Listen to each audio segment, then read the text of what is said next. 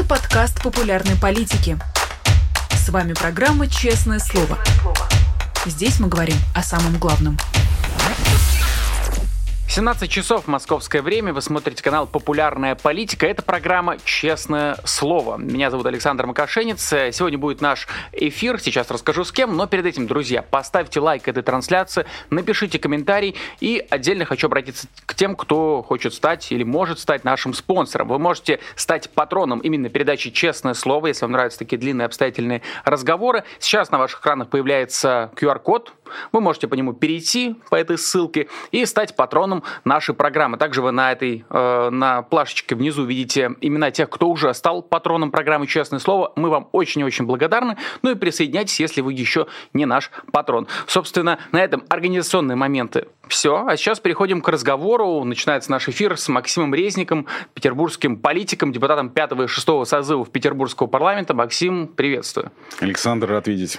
А, Максим, ну вот, собственно, с чего хочется начать? Наверное, с главной интриги последних недель. Это конфликт Пригожина, продолжающийся конфликт и обострившийся конфликт Пригожина и Беглова, Петербурга, э, губернатора Петербурга э, Беглова. Собственно, недавно Пригожин э, написал значит, э, заявление в Генпрокуратуру, э, увидел приз... да, увидел признаки ОПГ в действиях ну, да. э, Беглова. Соответственно, Неужели прям, да? Да, вот любопытно, что очень сложно выбрать, за кого болеть вот в этой ситуации. Жаба или гадюка, да, да за кого будем болеть. Да, буквально что-то такое, как выбирать, пардон, любовника для своей жены. Вот что-то такое, похоже Хорошо формулируешь, даже. Да, собственно, у меня такой вопрос. А, мы знаем, что конфликт был и до войны а, у Пригожина и у, соответственно, Беглова, но сейчас он как будто бы еще сильнее обострился. Обострился, да. Да, о чем это говорит в первую очередь? Ну, смотри, на самом деле, это говорит, мне кажется, о том самом вот расколе элит. Угу. То есть люди начинают работать на себя. Вот в моем понимании. Да? То есть они друг друга все ненавидят Э, ну, как бы сказать, с большой э, степенью э, значит, вероятности мы можем сказать, что эти люди уже начали решать свои собственные вопросы. Я так думаю, я так это вижу. Другое дело, что, конечно, ты прав, когда говоришь о том, что этот конфликт, он не вчера э, произошел. И в этом смысле, конечно, Пригожин, он же очень сильно помогал Беглову. Ну, например, в том числе и моя посадка, значит, и мои проблемы были связаны именно, с, конечно, с тем, что Пригожин всячески обслуживал всю эту историю, связанную с приходом Беглова к власти в Петербурге.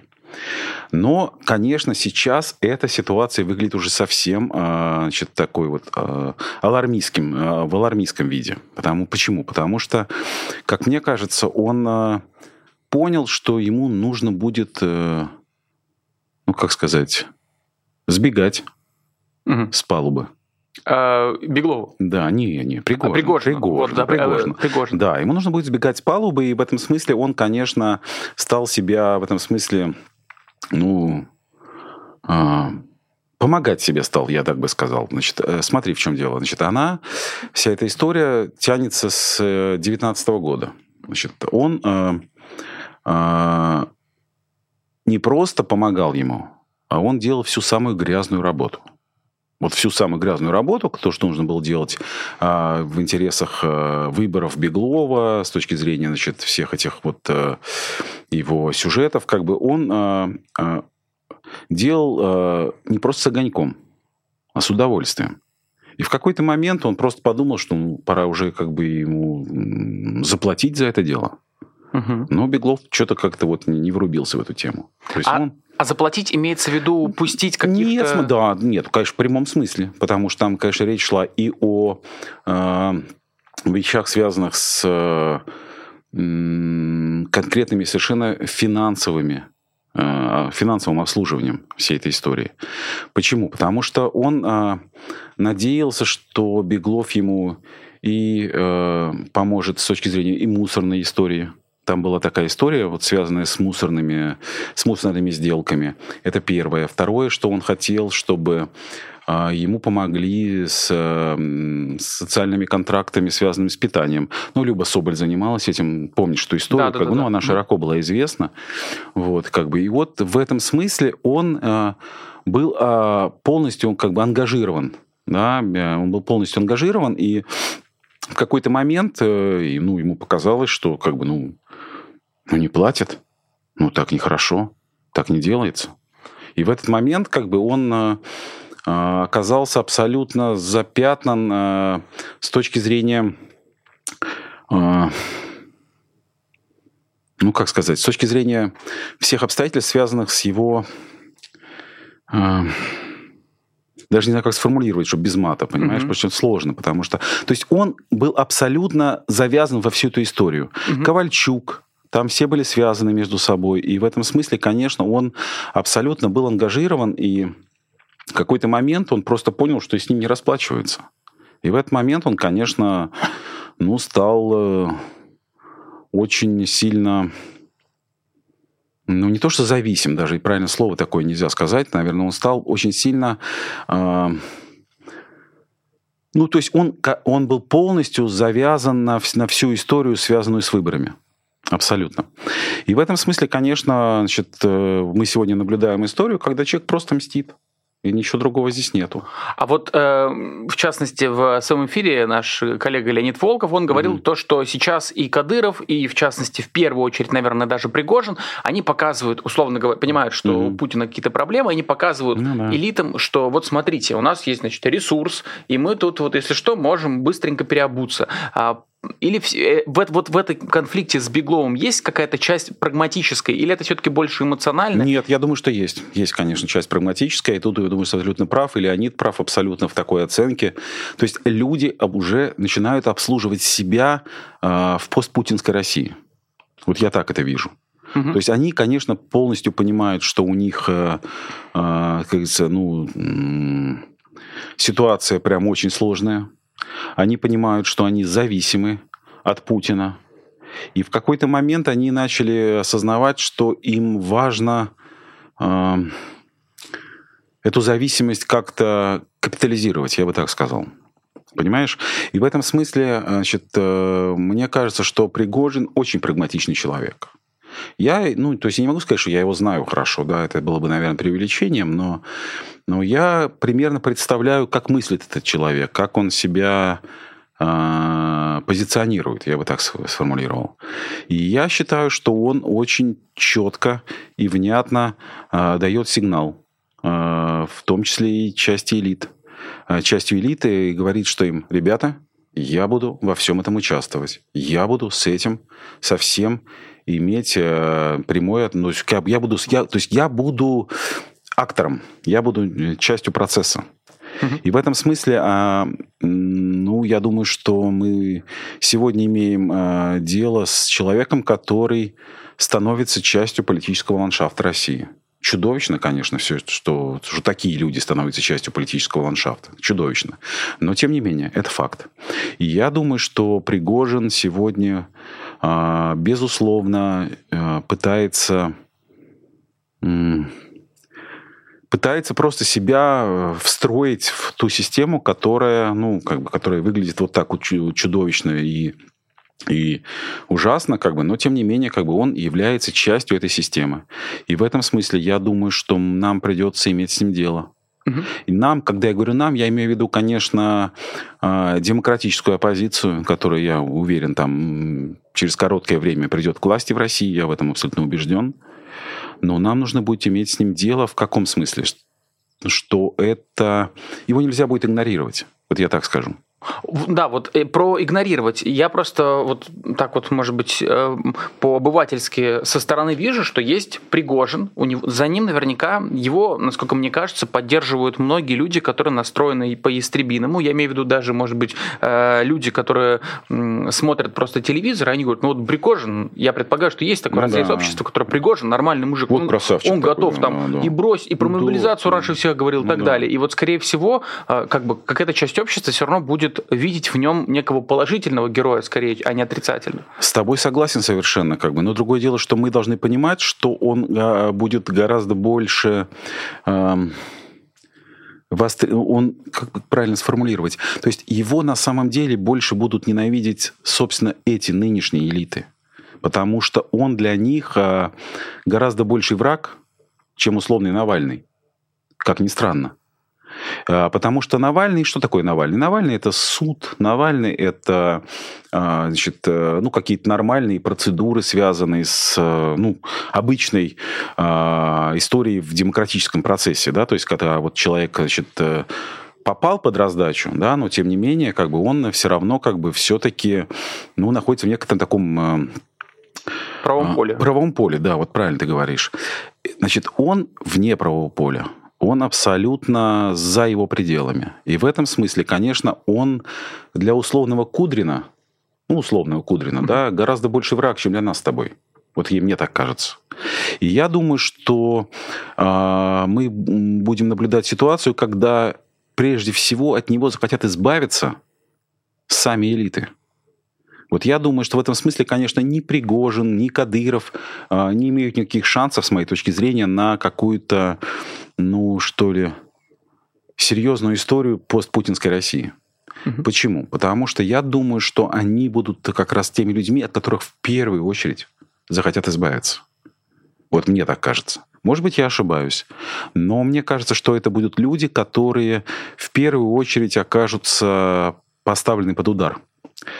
И очень хорошо, что так произойдет, потому что действительно эти люди, ну, мягко говоря, всем своим поведением, всем своим, всей своей биографией заслужили, прямо скажем, не самую лестную оценку угу. и не самый хороший конец. А вот если сходить из нынешней точки, насколько вот в нынешней ситуации Беглов контролирует ситуацию в городе? Мы знаем, что он назначенец Путина, да, что вот это буквально пример такого чиновника, которого назначили сверху. Его, насколько я понимаю, поддержали Ковальчуки э, в медийном смысле, да, э, всячески его да, да. раскручивали. И получается, ну вот такой типичный кандидат, которого назначил Кремль. Кажется, что его будут поддерживать до последнего. Но сейчас, судя по заявлениям, нет, и вообще Путину, сейчас война, не ты до поймешь, этого. Путину не до него, ты правильно говоришь, Путину не до него сейчас. И в том, что ты прав, да, с точки зрения оценки Беглова и его как бы вот, ну, местоположения в, в этой системе координат, это без, без вопросов.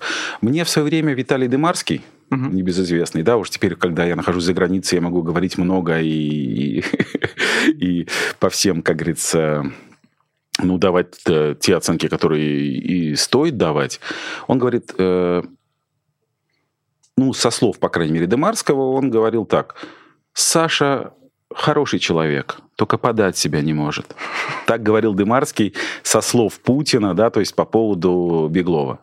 И действительно, я думаю, что этот человек вот как бы в ватнике, да, вот он же в ватнике там надевает, ему все это нравится, как бы, он находится на своем месте.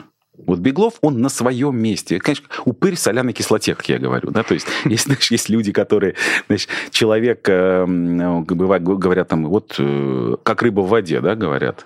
А в данном случае это вот упырь в соляной кислоте. Он очень хорошо себя чувствует и ощущает, и он Путину в этом смысле очень подходит ничего не нужно делать. Как бы вот есть такой человек, пускай он будет, пускай он на этом месте сидит, как бы, и в этом смысле он, а, еще раз говорю, вот буквально как бы вот находится там, где и нужно находиться. Но дело в том, что и мы с тобой до эфира еще об этом говорили, да, что этот человек, а, а ну, сделал все, чтобы, а, как бы это правильно сформулировать тоже, то есть этот человек сделал все, чтобы понравиться Путину. Вот, ну, вот насколько можно быть мерзавцем? Вот настолько он им был. Понимаешь? И в этом смысле, конечно, когда я, я просто для меня это тоже был как бы откровением, когда он э, неожиданно, значит, я пришел на правительство случайно. Просто пришел, зашел на правительство, что называется, посмотреть на а, этого персонажа, и он а, а, на правительстве сказал, вот э, Ленинград осаждала вот, армия стран Евросоюза, я думаю, господи, куда я попал? Понимаешь? Это было очень, ну, это было чудовищно на самом деле, но это было вот, в, это было очень органично. И для меня тогда казалось, что это, ну, такого не может быть, что такие вот, ну, вещи не могут проходить в моем родном городе. Но, тем не менее, они проходили в моем родном городе. И он тогда... И потом я уже сопоставил все это с Ковальчуком, понимаешь? Вот то, что ты говоришь. Потому что Ковальчук действительно, ну, казалось бы, да, то есть не глупый человек, профессор, да, вроде казалось бы, да. А выяснилось, что да, глупый человек, хоть и профессор. И в этом смысле он, ну, прям скажем, э, делал все, чтобы позорить Петербург насколько, насколько это было возможно. И, конечно, я просто этого, просто после этого не, не мог не сопротивляться тому, что происходит в моем родном городе. И, и вижу, что и сейчас эта ситуация, она разворачивается в том контексте, что, э, как мне кажется, мы просто недооценили ситуацию, связанную с э, степенью убожества этих людей. Они реально просто очень убогие люди. В прямом смысле этого слова. Угу. И понимаешь, когда я э, ну вот это для себя это все вот таким образом оценил, как бы я понял, что это чудовищно. В каком смысле? То есть эти люди э, стали абсолютно Опять же, очень трудно подобрать слова, потому что не хочется никого обижать и оскорблять. Ну, как бы, но мне кажется, что эти люди абсолютно ну, э, неадекватно э, воспринимали и реальность, и э, ситуацию в э, Петербурге. Эти люди абсолютно четко э, для себя сделали вывод, что значит, э, есть фашисты, значит, которые вот, значит, э, вот, э, он же тогда мне, я помню, когда он уехал после заседания законодательного собрания, он сказал, что типа вот там выступал депутат Резник, сказал, что нужно было сдать город фашистам и так далее. То есть эти люди реально так видят мир. И это, конечно, в этом смысле чудовищно. Угу. То есть, если бы они э, нам, ну, если бы они просто э, в какой-то момент казались нам просто, ну, какими-то ну, э, адекватными ребятами, которые, так сказать, просто вот, ну, так сказать, имеют возможность так или иначе оценивать ситуацию, но как бы я считаю, что они абсолютно были заточены на вот именно это, на, на эту историю. И поэтому, конечно, Беглов абсолютный фашист, причем искренний и убежденный фашист. Но другое дело, что э, с Путиным его что связывает? Э, общее понимание ситуации. И в этот момент, э, э когда вот э, для меня это стало понятным, я понял, что они абсолютно неадекватные. В каком смысле? Что они абсолютно заточены на а, а, заточены на какую-то такую историю, которая, ну, даже не знаю, как сформулировать точно. А, ну вот, э, ну, стыдно за них, короче, в этом смысле, потому что они абсолютно адекватно, абсолютно неадекватно оценивают ситуацию. Mm-hmm. То есть эти люди э, ну, как мне кажется, они а, оказались э, а, абсолютно встроенный фашистский конструкт. И я вот, наверное, впервые скажу это в эфире, да, у тебя, значит, э, я, когда еще был под домашним арестом, угу.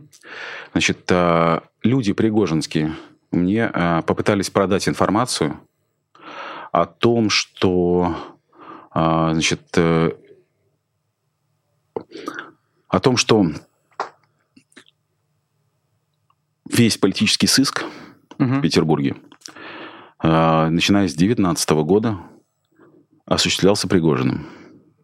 И это для меня было как бы, ну, то есть не то, что было новостью, понимаешь? Вот когда мне Алексей, а мне Алексей Навальный об этом, помнишь, такая была история, когда Пригожин попытался его как-то спровоцировать на какую-то историю вот в э, части, что вот они как-то там типа встречались. Да, да, да, где помнишь, была такая? встреча. Была да, такая, там да. якобы фотография Якобы, да, да. И Алексей фотография была да, подлинна, там не да, было ну, да, факта да, встречи. Да. Ну, это ну, вранье как бы, да. Угу. То есть, но Алексей мне тогда сказал, что с Пригожиным в Москве силовики отказываются общаться. Ну, потому что, ну, брезгуют. Угу. А вот в Питере у него точно есть какие-то э, каналы специальные, как бы, причем такие довольно серьезные. И потом, когда я уже получил вот эту информацию, когда мне пытались продать вот эту информацию, я понял, что Алексей был абсолютно прав. И действительно, эта ситуация очень, э, э, ну, скажем так, очевидна. В каком смысле? В том смысле, что э, все время пытаюсь подобрать слова, знаешь, чтобы это вот... Э, в том смысле, что она... Э, ну, как грубо говоря, то есть э, Алексей оказался прав в главном, что Пригожин связан четко с силовиками. Он не сам по себе работает.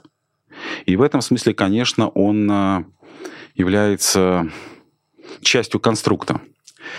А другое дело, мы не знаем, насколько это все э, ну, насколько это все серьезно и насколько это все подвязано между собой. Но я считаю, что эта ситуация просто вот впрямую а, завязана на а, а, завязана на вот эту всю э, Э, историю, связанную с э, фашистской, фашистской подоплекой и с фашистской историей, связанной с э, Пригожиным и с его э, компанией. Ну, я правильно понимаю, что исходя из этого, э, вот по, опять же, вашим э, данным, Пригожин курировал именно политические, политические преследования да, в Петербурге, да? да? То есть под да. его контролем происходили все политические преследования, в том числе и ваши? Ну, э, ну, не хочется говорить о себе, как бы, да, хотя, конечно, я тоже к этому, ну, то есть я был в этой истории тоже задействован. В каком смысле, что, ну, как бы понятно, что я был, наверное, частью политического процесса, который... Ну, разумеется, я который был... поясню для наших зрителей, которым, может быть, э, не знакомы, но Максим Резник как раз был, э, пожалуй, главным критиком э, Беглова, с которым был, в общем, и такой довольно серьезный конфликт. Беглов ну, да, да. во время речи Максима уходил из здания парламента, ну, че не из парламента, просто... Да, из... да, уважаемый Александр Дмитриевич, вы не подходите Петербургу, да. Да, да, да. и, такое, да. собственно, я поясню для наших зрителей, поэтому мы такой акцент делаем на петербургской повестке. Во-первых, потому что это очень хорошо отражает то, что вообще происходит сейчас э, в России. Ну и во-вторых, потому что, собственно, об этом интересно поговорить, особенно в контексте Пригожина и э, Беглова. А, Максим, пардон, э, хотел еще одну тему заявить, точнее завершить тему, mm-hmm. связанную с Бегловым и Пригожиным. Мы помним, что еще до войны активно в травлю, не боюсь этого слова, а, в травлю Беглова подключился Шнур со своими песнями. Да, да. И журналисты тогда рассказывали, что на самом деле есть некая связь между Пригожиным и э, Шнуром. Я утверждаю, что, что Пригожин платит Шнуру. Вот. Я, и... в этом, ну, я в этом уверен. А, есть... какая, какая его роль вообще а, в этом конфликте? Вот, смотри, значит, на самом деле, почему я, почему я делаю такой вывод? Да, то есть, как mm-hmm. бы, ну, то есть, э, уже постфактум я понял, что, значит, когда была вот э, моя травля, да, то есть, когда меня отравили, да, то есть, он даже там поучаствовал. То есть, он потихонечку там где-то везде немножечко, так сказать, денежку где-то... Он это Шнур? Шнур, конечно. Ага. Да. А каким значит, образом? А я скажу, значит, смотри, когда там а, они попытались значит, меня отравить, связанные там, типа, курить на балконе, да, вот то, что я там, типа, значит, марихуану где-то курил там и так далее, да, mm-hmm. то есть, и в этот момент Шнур написал стихотворение.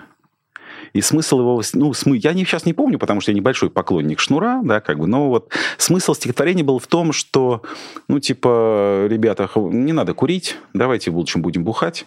Ну, примерно такой вот был смысл его, э, скажем, э, подачи. И я понимаю сейчас уже вот э, задним числом, я понимаю, что эти люди э, уже тогда были связаны между собой. В моем понимании, по крайней мере. И Шнур тогда вот как бы уже активно участвовал. То есть он, он, ему, конечно, все это было видно, что он это делал тем, типа через пень-колоду. То есть ему все это не очень нравилось. Но, тем не менее, он, в общем-то, я думаю, что участвовал в этой кампании совершенно осознанно и сознательно, и не бесплатно. И тем более, когда уже мы вот наблюдали последний, вот там буквально несколько месяцев назад, да, помнишь, там была история, когда он там на Беглова наезжал, да, там, да, да, да. То есть это все не бесплатно. Я в этом, я в этом глубоко убежден. И если э, коллега Шнур э, хочет это дело опровергнуть, ну так честь ему и хвала, пускай опровергает, но я считаю, что он абсолютно четко значит, вписан во всю эту конструкцию, связанную с Пригожиным. И у меня нет никаких сомнений, что он э, все это делает не бесплатно. У меня вот тогда такой вопрос, немножко не политический, скорее больше оценочный, э, связанный как раз со Шнуром. Э, вот как петербуржец, петербуржца хочу спросить, у, у Шнура был образ хулигана, человека, какой-то бесценный совершенно образ, который вроде как правду матку говорит, который вроде вообще никакие, никакого отношения к власти не имеет, который нравится и гопникам, и белым воротничкам, и все ну, такое. Да, Я пытаюсь понять, на что, для чего было менять вот этот вот драгоценный образ, выстроенный годами, э, ради каких ковришек? То есть у него до Слушай, этого вроде проблем с деньгами не было. Дело в том, что я и сам себе этот вопрос задаю, понимаешь, и не знаю на него ответа. Но я считаю, что, наверное, это вопрос все-таки в деньгах. Ну, ну а как по-другому? Ну, как мы другому можем это оценить? Потому что мне кажется, что он э, в какой-то момент просто понял, что деньги решают все. И в этом смысле он, э, наверное, ну, оказался э, очень в тренде. Да, и как бы, и вот он как бы просто для себя решил, что да, я буду продаваться. Да, я стою дорого. Да, я буду э, продавать себя не за ковришки там какие-то, да, а за серьезные бабосы. Вот так, понимаешь? И вот в этом смысле он и, и себя позиционировал, как бы, и в этом смысле он, наверное, в каком-то смысле даже честен, понимаешь? Он говорит, ну что, я, все продаются, ну все продаются. Он же так и про Навального говорит.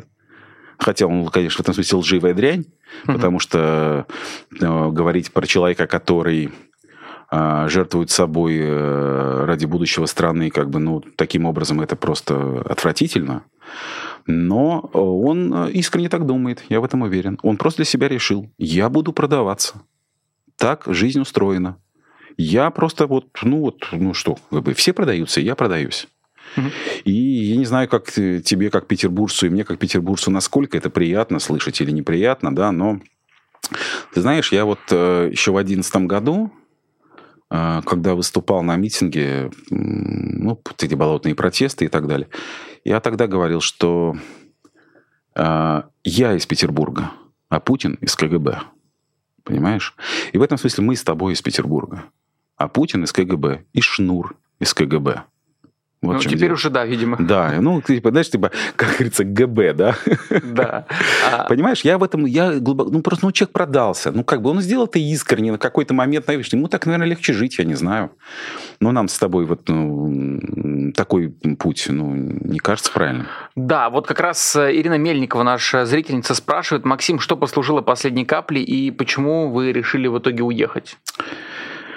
Ой, это сложный вопрос, потому что он очень личный, но... Э, ну, в рамках допустимого. Да, хорошо, смотри, значит, история была какая? Значит, э, э, у меня есть э, э человек, э, ну, не знаю, как называть его, знакомый, я бы так это назвал, да, который два или три раза в жизни мне помогал. Это человек из силовых структур. И он мне сказал прямо, он мне, значит, поздравил меня с днем рождения 13 сентября и сказал, Максим Львович, ваше пребывание, скоро будут приняты решения, в связи с которыми ваше пребывание на свободе не входит в планы руководства Российской Федерации. И, конечно, для меня, ну и поскольку я своими близкими людьми этим поделился, конечно, и близкие люди мне сказали, что лучше мы не хотим тебя в тюрьме, мы хотим, чтобы ты как-то, ну, где-то мог себя, ну, ну, что ты, короче, чтобы ты сражался да, на стороне добра, как бы и не был, и не был в тюрьме. Да, и как бы для меня это было очень, тяж, очень тяжелое решение. Про вот честно скажу. Прям я до последнего момента, и ведь я, вот, например, э, тот стрим Яшина, э, за который его судят, да я в нем участвовал, а я тогда еще был под домашним арестом, и вообще мне ничего не, не, не, не давало мне, ну, скажем так, я э, был готов сесть, если нужно было. Да? Ну, то есть, ну, им, ну, ну, близкие люди попросили меня уехать. Вот я бы так сформулировал. И для меня это как бы, ну, то есть я не, не мог им отказать. И, но если бы у меня была возможность какая-то, да, какая-то вот... То есть... Э, это очень сложный для меня вопрос, потому что я очень, я очень горжусь своими товарищами, такими как Алексей Навальный, Илья Яшин и Володя Карамурза. Это герои настоящие герои. То есть для меня это просто герои. И, конечно, я в этом смысле чувствую себя немножко ущербно, честно скажу, врать не буду. Да? То есть если бы у меня была возможность сесть в тюрьму, и это был, не было бы э, каким-то чудовищным горем для моих близких, я бы сел. Да, говорю вам честно, Саша. Ну, спасибо большое за откровенность. Я на самом деле прекрасно понимаю. Дмитрий Быков недавно был э, у нас да, в пятницу да, в эфире, да, где он сказал в общем, я видел похожую мысль, что ему как бы стыдно ему жить. Стыд, да, да, мне, я могу сказать, я повторяю, я хочу, хочу повторить мысль э, Дмитрия Быкова, мне стыдно. Мне стыдно, что я не в тюрьме. Да, это, конечно, ужасно. Мне кажется, многие вообще люди вот таких взглядов, они, они вроде как до последнего наверняка боролись э, с происходящим в России. В какой-то момент уже риски стали настолько высоки, что они уехали. И сейчас самое, наверное, грустное, что многие из этих людей испытывают какое-то чувство вины. И это, наверное, но не между, правильно. Но, но, смотри, ну между, ну, смотри, но между тем, я, например, я подписчик канала «Популярная политика». И, кстати, хочу, пользуясь случаем, всем предложить на него подписаться, если да, кто еще не правильно. подписался, это да? Потому что, потому что вы огромные молодцы, на самом деле. То есть, как, вот, как вы впахиваете, как вы делаете все, как вы правильно все делаете. Я, бы, я вот, ну, ну, если так можно сказать, я вами горжусь, если так, ну, если я имею право так сказать, потому что вы большие молодцы. Потому что то, что делает э, команда Навального сегодня, это прям вот респект и уважуха, что называется. Я прям вот... Я, ну, у меня же, например, были сложные отношения с Алексеем, тем же, как бы, я, например, был тем человеком, который предлагал исключить его из партии «Яблоко», а, значит, в какой-то момент. И, и, но я просто понимаю, насколько вы, ну, но делаете очень важную работу. И для меня это очень а, пример а, того, как, как себя должен сегодня вести человек, родившийся в России, и понимающий, что, что это не война между Россией и Украиной. Вот это очень важно понимать, мне кажется, всем. Это война между добром и злом. И поэтому в этом смысле я, конечно, целиком и полностью вот одобряю такой, такой подход к проблеме, которую вы исповедуете. Да? Вы, с одной стороны, как бы э, сражаетесь за э, добро, а с другой стороны, вы очень важные вещи делаете в том смысле, что... Э, ну, в том смысле, что... Как это правильно сформулировать тоже? Потому что сейчас такие, знаешь, очень оценки давать очень сложно, потому что время такое непростое. Но мне кажется, что вы... Э, ну, на стороне добра находитесь в таком глобальном смысле. В глобальном смысле, в том в, э, и по-человечески, и я вот в этом смысле э, очень ну, то есть мне вот кажется, что вот именно то, что вы делаете сейчас, мне кажется, mm-hmm. очень востребовано. Вот это мне кажется правильно. Да. Максим, спасибо огромное. Я просто боюсь, как бы мы не, не захвалились, не да, закордились. Ничего, да, ну, поэтому, поэтому хочу перейти... Прости, если я там не, не, лишнего наговорил. Я совершенно на... согласен. Просто, в общем, я думаю, что, в общем, даже наши зрители, которые нас смотрят, ставят лайки, я думаю, тоже mm-hmm. огромный вклад вносят. А, я хотел спросить отдельно про мобилизацию. Вот, опять же, наверняка э, к вам, как депутату, было много обращений каких-то или просто просто по старой памяти люди писали, спрашивали, что делать, как поступить. Вот на примере Петербурга, как большого мегаполиса, 5 с лишним э, миллионов человек, что можно сказать о прошедшей мобилизации? Я наивно спрошу, можно ли предполагать, что срочников дальше будут отправлять, мобилизовывать? Можно ли ждать второй волны мобилизации? Или людям, находящимся в Петербурге или в других крупных городах, э, можно расслабиться и выдохнуть? Нет, ничего, никуда не надо расслабляться никуда не надо выдыхать. Значит, э, вот три «не». Правило трех «не». Не живите по прописке, не получайте повестки угу. и не ходите в военкомат. И это, с моей точки зрения, абсолютно э, правильная позиция сегодня. Значит, с моей точки зрения, они будут пытаться и дальше мобилизовывать людей. Они будут пытаться и дальше значит, э, э, и, ну, делать из людей пушечное мясо. Я в этом смысле, ну, просто не то, что я как бы, значит, там, э, значит, из каких-то там э, формальных вещей исхожу. У меня даже вот мой близкий друг получил повестку. Хотя, казалось бы, 48 лет, да, ну куда уж там, типа, воевать. И тем не менее, я считаю, что э, нужно к этому очень серьезно относиться. Путин будет э, э, стараться делать все э, возможное, чтобы сохранить свою жизнь.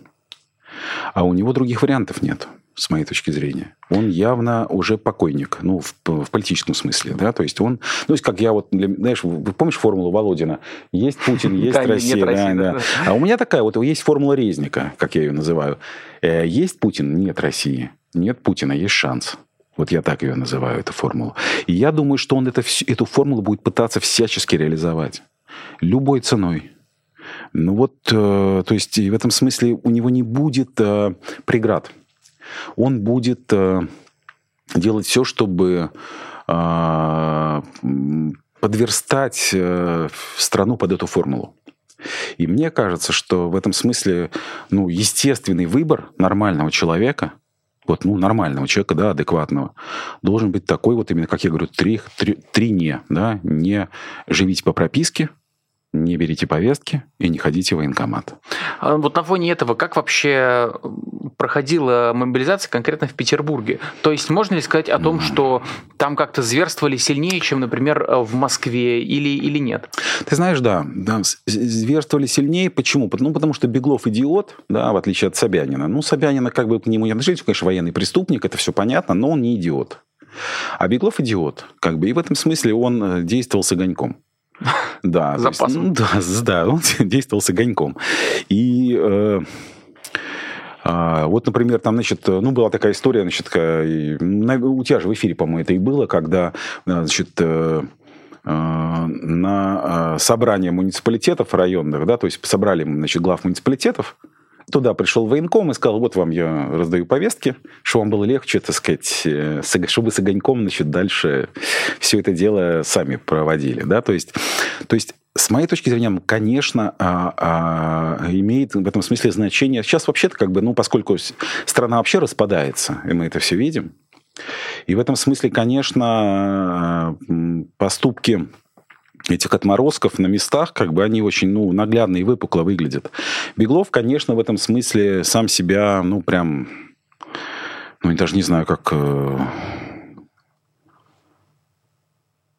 расчехлил, наверное, так правильно будет сказать, да, то есть, как бы, ну, как бы, то есть, ну, для меня это всегда было понятно, что он идиот, как бы, и мерзавец, да, ну, как бы, ну, но в ситуации, когда ты стал э, э, заложником, всей этой истории, да, как бы, и, ну, в этой ситуации, конечно, он а, прям вот выглядит прям как бы, ну, как бы э, в самом лучшем виде, что называется. И, конечно, я считаю, что петербургская история гораздо хуже, чем московская, например, да, именно в этом смысле. Потому что он, а, ну, вот, э,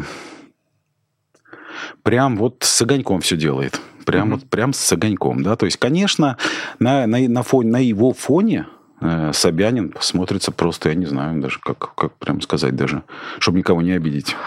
Ну, скажем, крепким ну, хозяйственником. Крепким, крепким что... хозяйственником, даже немножко либералом.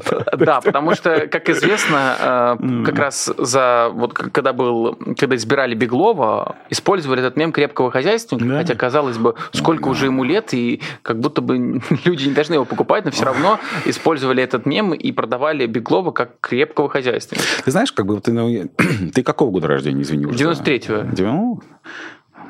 Ну да, то есть я, совсем я, молоденький. Я, я еще не застал, да, когда, когда это я, Значит, у, у меня была такая история. В 2003 году я только стал председателем э, Петербургского яблока. Ну вот буквально. А яблоко, если ты помнишь, в Думу тогда не прошло. И была пресс-конференция, где собрались все партии, как бы вот обсуждать итоги выборов 2003 года. И Беглов тогда был от «Единой России». Знаешь, я смотрю на него и думаю, господи, откуда этот Шариков взялся-то? Знаешь, я тогда даже не знал, что через 20 лет нас судьба так сведет, понимаешь? Потому что он, знаешь, и вот с таким огоньком, с такой а, ну, я даже не знаю, с такой наглостью вот это говорил о том, что вот, мы там всех победили, мы там всех там, мы и так далее, и так далее. То есть, а я, я смотрю на него и думаю, господи, боже мой, с хорошим человеком, ну, то есть с правильным, с человеком нужно только лаской. Потому что он на самом деле, конечно, выглядел как абсолютный Шариков. Собственно, кем он является, с моей точки зрения. Хорошо, отдельно продолжая тему мобилизованных, э, мы чаще видим такие тревожные, да, откровенно страшные новости о массовых гибели, о массовых потерях. Э, вот было, значит, под Макеевкой история 500 человек, под Павловкой тоже морпехи 300 человек, ну, просто огромные потери. В случае с Макеевкой буквально разом просто под огнем оказались люди. Я пытаюсь понять, э, есть ли какое-то у вас представление вообще в чем заключается тактика, если этих мобилизованных без снаряжения просто бросают куда-то и их просто вот так вот шпарят огнем? То есть в чем вообще задумка и чего добивается в данной ситуации военное руководство и конкретно Путин? Ты знаешь, я, наверное, скажу может, вещи не очень оптимистичную сейчас, потому что мне кажется, что степень расчеловечивания из и которая происходила с Россией все эти путинские годы, как бы она ну, дошла до такого предела, что мы даже не можем себе пока даже представить, насколько насколько, э, э, насколько это все глубоко зашло. Я думаю, что в каком-то какой-то момент на, ну то есть вот э, знаешь вот у Навального в программе очень правильное слово образование. Я как учитель истории вот хочу тебе сказать, значит и нашим э, зрителям, что это очень важное обстоятельство. Нам очень важно будет именно на этом сделать будет акцент. И это, мне кажется, будет э, ключевым и важным, э, важным делом. Потому что настолько расчеловечили, настолько, э, настолько даже не знаю, какое опять же слово подобрать, потому что хочется подобрать ну, слово такое не матное, как бы, но ну, подбира, подбирается матное, понимаешь? И вот настолько это все глубоко зашло, что нам на самом деле очень э, трудно будет из этого всего выбираться. Но, тем не менее, у нас нет другого пути. Только так. Только через образование. Только через э, э, школу демократии. Э, только так мы сможем, я думаю, э, победить э, вот эту безумную историю, связанную с нашим глубоко, глубоко запущенным сюжетом э, в, в человеческом смысле. Потому что, ну, ты правильно говоришь о том, что, что человек казалось бы, да, то есть вот, ну, казалось бы, да, вот еще вчера как бы условный там, я не знаю, там, Беглов, ну, казался там, ну, там, плюс-минус там, ну... Терпимо хотя бы, да? Ну, да. Ну, хотя, хотя после да. Полтавченко уже... Вот, знаешь, вот, да, вот на самом деле, вот я тут э, вспомнил недавно то, что я сказал еще, когда он только пришел, я сказал, что на смену дремлющей дремучести пришла дремучая лихость. Угу. Понимаешь, мне кажется, вот э, э, мы попали вот в этот э, жуткий замес, связанный с э, вот этими неадекватными людьми, но нам придется через все это пройти, нам придется все это перебороть, придется э, перемочь как сейчас модно говорить, да? Максим, хочу еще вопрос задать из чата. Э, значит, спрашивают наш пользователь, как Максим Резник оценивает условно приличных людей, отстающихся в петербургской политике? Ковалев, Шишкина, Вишневский. Ой, можно я был? Я, ну, эти люди для меня как бы не чужие да, поэтому мне говорить о них сложно. Я бы сказал так, что и надеюсь, что тот, кто меня спросил об этом, поймет, что я имею в виду. Нет серой зоны. Ее не существует. Вот в моем понимании. Ее просто нет. Человек должен делать выбор сейчас. И это, ну, непростой выбор. И, если честно, я, например, с той же Шишкиной местами бы не поменялся сейчас. Ну, потому что мне кажется, что быть сегодня вице-спикером фашистского ЗАГСа, ну, как бы это вот... Но с этим, ну, ну, ну, с этим как-то сложно жить, мне кажется. Мне бы не хотелось. Они в серой зоне, эти люди, в вашем Ну, они пытаются, они пытаются быть в серой зоне. Да? То есть, ну, ну, допустим, насчет яблока у меня вообще нет. Я уже много раз говорил, яблоко э, это люди, которые выбрали фашистский конструкт. Это такая флейта пикола, как я ее называю. Это, знаешь, такой, как бы отдельно сама по себе звучит неплохо, но в общем, в общем э, оркестре как бы то, что нужно Путину. Я бы так сформулировал. И поэтому, как бы, ну, тут э, я считаю, что, ну, то есть я не хочу, то есть и, и тому же Льву Шлосбергу, и Борису Вишневскому, не чужим для меня людям, как бы я не хотел бы давать оценки такие, да, я просто знаю, что они много сделали хороших вещей в жизни своей. Но а сегодня они пытаются быть в этой серой зоне. И это, мне кажется, неправильный выбор. По-человечески неправильный. Я в этом смысле с ними не согласен. И вот и другие фамилии, которые перечислены в вопросе, а, это тоже люди, которые для меня не чужие, но они а, заняли позицию, то есть они пытаются встроиться. Ну а как можно встроиться? Если мы сегодня, и вот, ну я именно так это оцениваю, если мы, я вот сегодня считаю, что то, что происходит с Россией, то, что происходит с Петербургом, это история, связанная напрямую с фашизмом. И для меня это люди, которые пытаются строиться, пытаются строиться фашистский конструкт. А если это так, то для меня это неприемлемо. А если для меня это неприемлемо, то я какую еще могу дать оценку им? Ну, кроме вот того, что я уже сказал. Да? То есть это люди, которые пытаются пытаются всем понравиться. Так не бывает. Ну, особенно сейчас, видимо, да. А, Максим, хочу, наверное, последний вопрос э, задать в нашем эфире, касающийся Алексея Навального. Мы уже успели э, про Алексея поговорить чуть-чуть. Но вот э, на прошлой неделе Алексея Навального отправили в ШИЗО седьмой раз. Вы неоднократно поддерживали Алексея, в том числе с трибуны Петербургского парламента. Я вот хорошо это помню. Еще, ну, да, при Беглове причем. И при да, Беглове, да, между да, прочим, да. да. Вот сейчас вы понимаете, чего добивается власть вот этими мерами, то есть что они хотят получить э, в данном случае от Навального, или это просто жестокость ради жестокости, э, вот эти пытки, фактически это пыточные условия. А, и, на ваш взгляд, участвует ли лично Путин в решениях подобного рода? Я думаю, что Путин лично в этом участвует, конечно, потому что это лживая, мерзкая дрянь и мстительная. И, ну, потому что, ну, ну, ну, ну Алексей, ну, это фигура ну, это вот, ну, это, ну, мощный человек во всех смыслах, да? А это же чмоль какая-то, понимаешь? Он ему просто завидует во всех смыслах, я в этом уверен.